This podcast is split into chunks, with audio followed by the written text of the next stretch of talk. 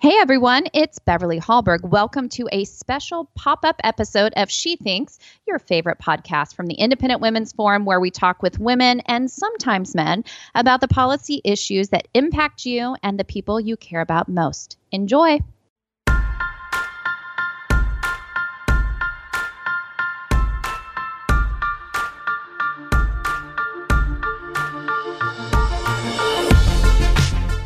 Everyone. I'm Jennifer Braceras from Independent Women's Law Center. I am so thrilled today to be joined by Senator Marsha Blackburn from Tennessee, and she is one of two Republican women on the Senate Judiciary Committee, and she is going to talk to us a bit about the confirmation hearing of Judge Amy Coney Barrett to the United States Supreme Court. Um, the the uh, the confirmation hearing wrapped up today. How do you think it went? I think that everything went very well. Of course, we know that this is the point at which the Kavanaugh issues started, was after he had finished the hearings in the uh, Judiciary Committee. But we are hopeful that we're going to be able to move her forward and then have her take her seat on the court. Yes, uh, you know, you mentioned that the Kavanaugh hearings ended, and then there was sort of this 11th hour um, push to derail the nomination. The same thing happened with Justice Clarence Thomas. Um, you're not expecting anything like that to happen this time, are you?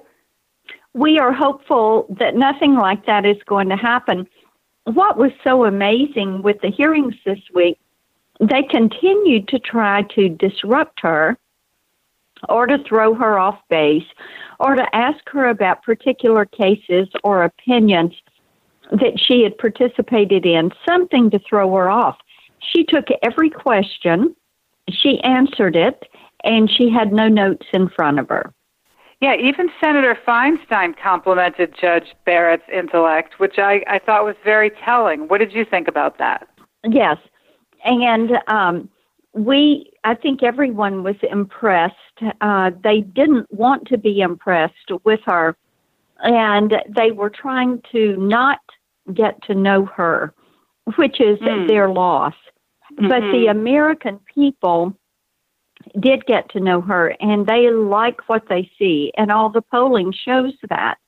They are very confident in her taking that seat on the court.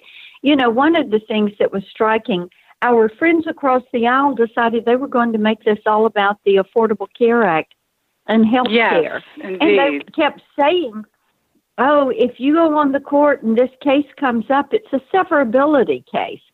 And they said all of these 150 million people are going to lose their health care. And I said to my team, you know, that's not right. Those are not the accurate numbers. I said, get, go to uh, the website and let's find out how many people are now actually enrolled in the affordable health care plans. Well, it's 8.3 million people. That's it. Hmm. And what you have is 153 million Americans plus 57 million Americans on Medicare who have paid for and are paying premiums. And if the Democrats have their way, they would cause all of those people to lose their private health insurance and be forced into a government run socialized Medicaid type program. And of course, we know for them, Obamacare was just the step along the path to socialized medicine.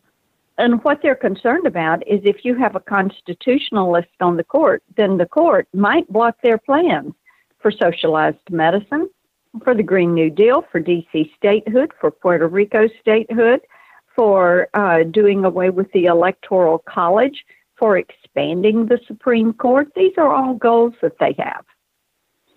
Well, it's interesting because uh, you know I would think that your colleagues understand the difference between the role of the sen- of a senator and the role of a judge, but it seemed that, as you noted, they kept pressing her on on health care and all of these policy questions, um, and it almost seemed that they were doing that to deliberately confuse the public uh, as, as to what the role of the Supreme Court is. Don't you find that somewhat subversive? Well, yes. I mean, look at the way they were approaching this. They would ask her questions about specific policies in hopes of trapping her and having her uh, violate the judicial canon of ethics. So repeatedly, she would say, you know, that is a policy issue on which I may at some point have to opine. I cannot, as a federal judge, I cannot give you an answer. Right, she can't. And not only can she not give them an answer about how she would rule on a case, it's not her role as a justice of the Supreme Court or a judge on the Seventh Circuit to impose her own views, whatever they are. Um, and I thought your colleague, Senator Sasse, had an interesting opening statement where he sort of talked about the need for an eighth grade civics lesson. Um, and, you know, it, to what extent do you view your role as a senator on this particular committee as, as the role of a teacher, sort of educating the public about what the role of the court is in a republic? Well, and part of what we do is very important to that that we lay out the process. And we've spent a good bit of time with Tennesseans talking about what I was doing this week, giving recaps, information. And uh, I know that there are some teachers and some kids that are at home on Zoom school that have had their class watch this and walk through this entire process. It's That's important to terrific. do so people understand yeah, you know, the thing is that judges in this country do not own their seat. And, you know, those on the left started out by saying, well, Ginsburg didn't want this to happen, Ginsburg didn't want that to happen. But then they turned around and they tried to have Judge Barrett violate the Ginsburg rule, which right. is to never tip your hand as to what you're going to do. But right. also, they finally stopped talking about that because over and over, we made the point that the seat was not owned by Justice Ginsburg. In our country, the judge does not pick their replacement. It right. is constitutional that the president will nominate and the Senate will provide advice and consent. And right. that's the process that we follow. And the Constitution makes no exception for an election year, despite what some of your colleagues were saying. Um, that is up to the discretion of the Senate whether to move forward um, as as you did in this case or not, as the Senate did in the case of, of Judge Garland. And either of those choices are legitimate. That's correct.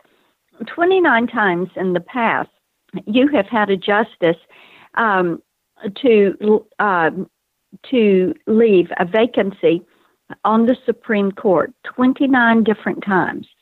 And all 29 times, the president has met his constitutional duty and has offered a replacement, made a nomination. Now, during an election 19, year or, or lame duck session. During right? an election year, right.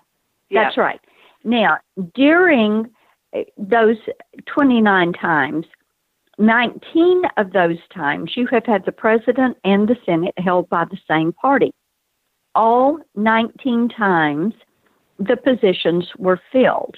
There were 10 times that the positions were not filled because they were of opposing poli- uh, parties.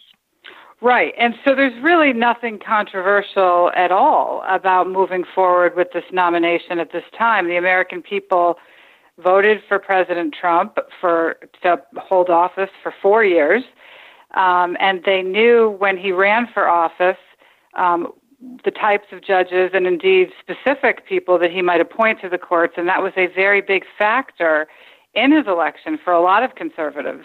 Um, and and and and he won, and he has his both a right and a duty to fill those vacancies as they become open in the normal course. Um, Correct. So, if confirmed, Judge Barrett will be only the fifth woman to serve on the High Court.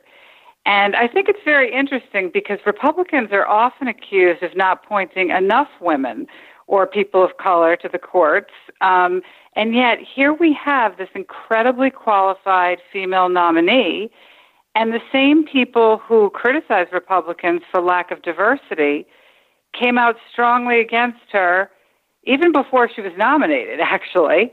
Um, it's the same thing they did to Justice Thomas. How do you how do you explain that? Well, this is what the left does to conservative women.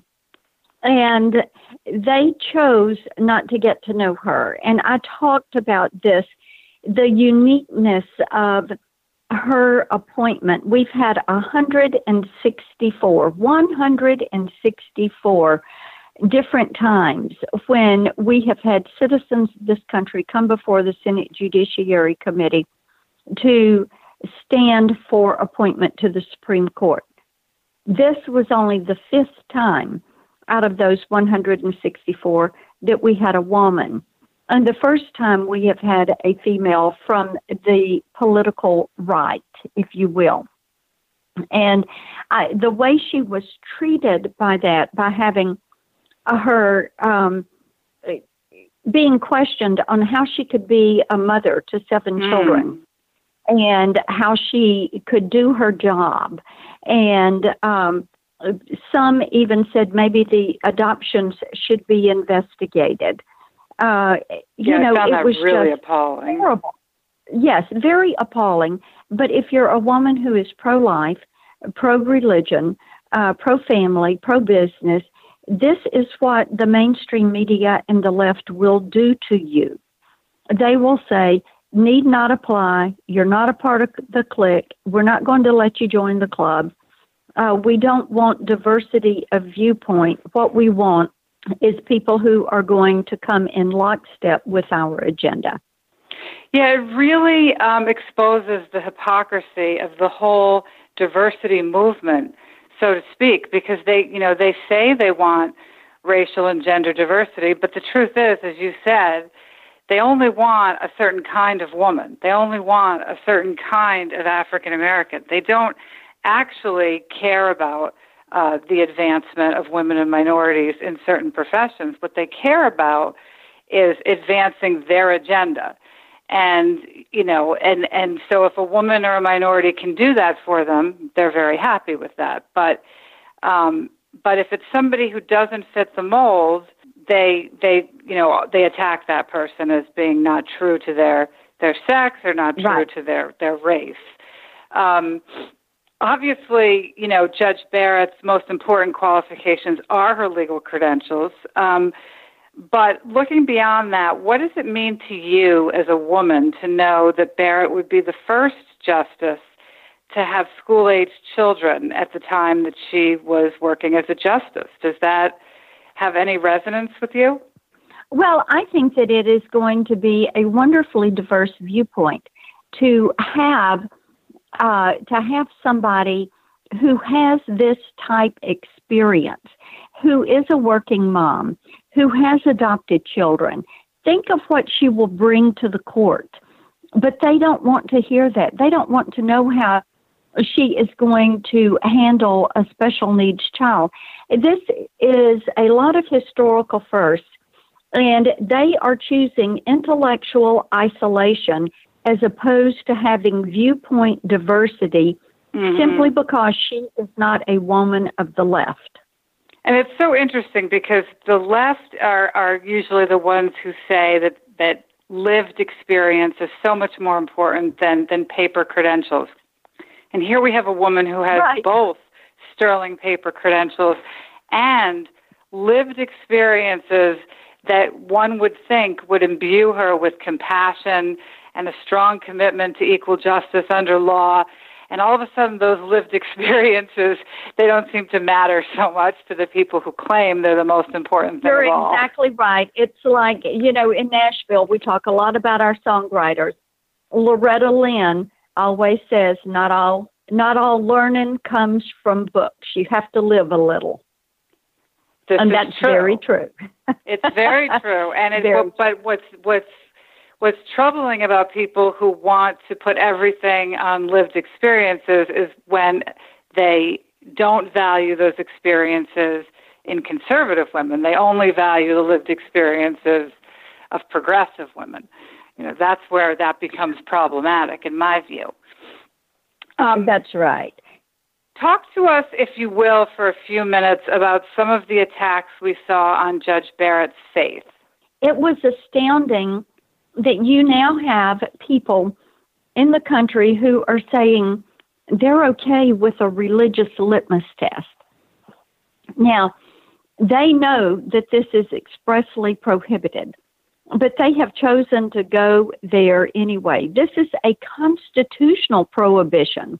Right. You cannot have a religious test. And this is a woman of faith. She takes her children to church every week. And for that, they are wanting to say this would disqualify her because her faith might influence what is going on. I was reading an article last night. There is a Democratic woman running for the seat that Pat Roberts has vacated in Kansas. Mm-hmm. She actually said she supported having uh, Amy Coney Barrett's faith investigated Ooh. and having that religious liberty test. She needs and to read her Constitution. Yeah, she needs. That's exactly what I said. Give her a copy of the Constitution and let her read. You can't do that. You can disagree with someone's faith, but you cannot discriminate against them. It is prohibited by the Constitution and by law. And you know what's so interesting about that is, you know, Justice Scalia, who was Judge Barrett's mentor, he was confirmed 98 to 0. Not a single Democrat voted against him. And he was Right. also a deeply religious Catholic. He had nine children. He he lived out his faith, and nobody questioned Justice Scalia's ability to do the job because he was a, a faithful Catholic. Nobody questioned his ability to do the job because he had nine kids at home. Nobody actually also asked him who was doing his laundry. And so I just wonder, you know, what is the difference now that, you know, what is the difference in the way Justice Scalia was treated uh, by your Democratic colleagues as well as some of your Republican colleagues and yeah, the way Judge you know, Barrett I was have treated? To, yeah, I have to tell you, the difference is she is a female, and she is a conservative female. And conservative women are accustomed to being ridiculed and mocked and diminished and questioned and not trusted, which is what the mainstream press and the left will do to conservative women. But as we saw from Judge Barrett this week, conservative women are a pretty, we're a pretty sturdy bunch. And we don't uh, cower and we don't Right. give in. You know, they thought they could absolutely beat her into, verbally beat her into submission. And it's so interesting to me. Free thinkers come from the political right, and it is the left that says, submit to our agenda and be in lockstep with us. Be Right. one of the Stepford wives of liberalism. Agree with us on every point, and we will support you. Right, and ironically, they're the ones painting her as being part of some dystopian society that demands conformity, when they're the ones that demand lockstep conformity, not only in terms of political viewpoint, but lifestyle, religious viewpoint, all of the above. Um, Right. it's yeah, it's just so hypocritical. I want to talk to you a little Yep. bit about what you learned about Judge Barrett's jurisprudence um, during the course of the hearings. She is what's known as an originalist. That's not a term that I think a lot of non lawyers necessarily understand. Some people refer to that as a constitutionalist, um, meaning she believes that unless amended, the Constitution's meaning is fixed and we have to interpret the words of the Constitution as they would have been understood by the people who wrote them. Um, I saw a tweet, I think it was this morning, by Hillary Clinton, who kind of shot back and said, well, when the Constitution was ratified, women didn't have a right to vote. And I don't know, it listed some other things. Um, but Hillary Clinton is a graduate of Yale Law School. She knows as well as anybody that that's not what it means to be an originalist. Can you kind of clear that up or, or tell us what you learned from Judge Barrett this week about originalism? Yes, and we talked a little bit about this in relation to the Fourth Amendment and privacy and uh, the Carpenter decision. Mm-hmm. And looking, you know, because you didn't have cell phones, you didn't have telecommunications. But what you do is look at that application, that word, as to what it covers in this day and time. How do you ex- extend that? And that is what the originalist does. They look at the text of the Constitution and they look at the text of the statute.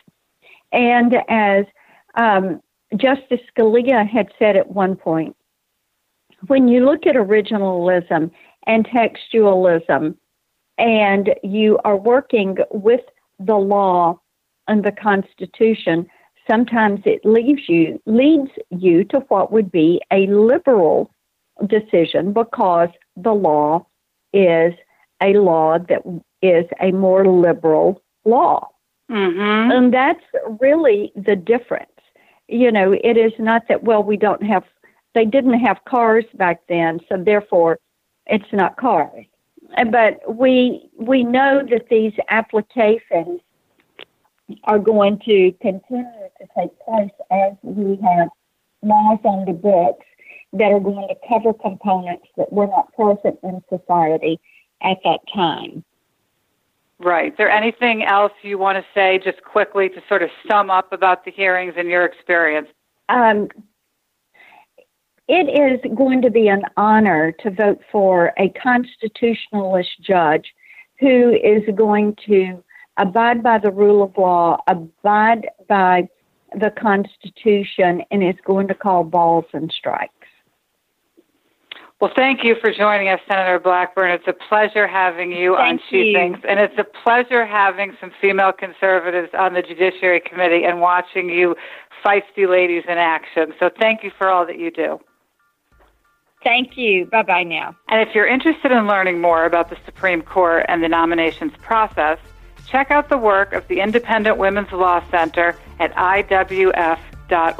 And be sure to check out our Supreme Court resource page. From all of us here at Independent Women's Forum, you're in control. I think, you think, she thinks.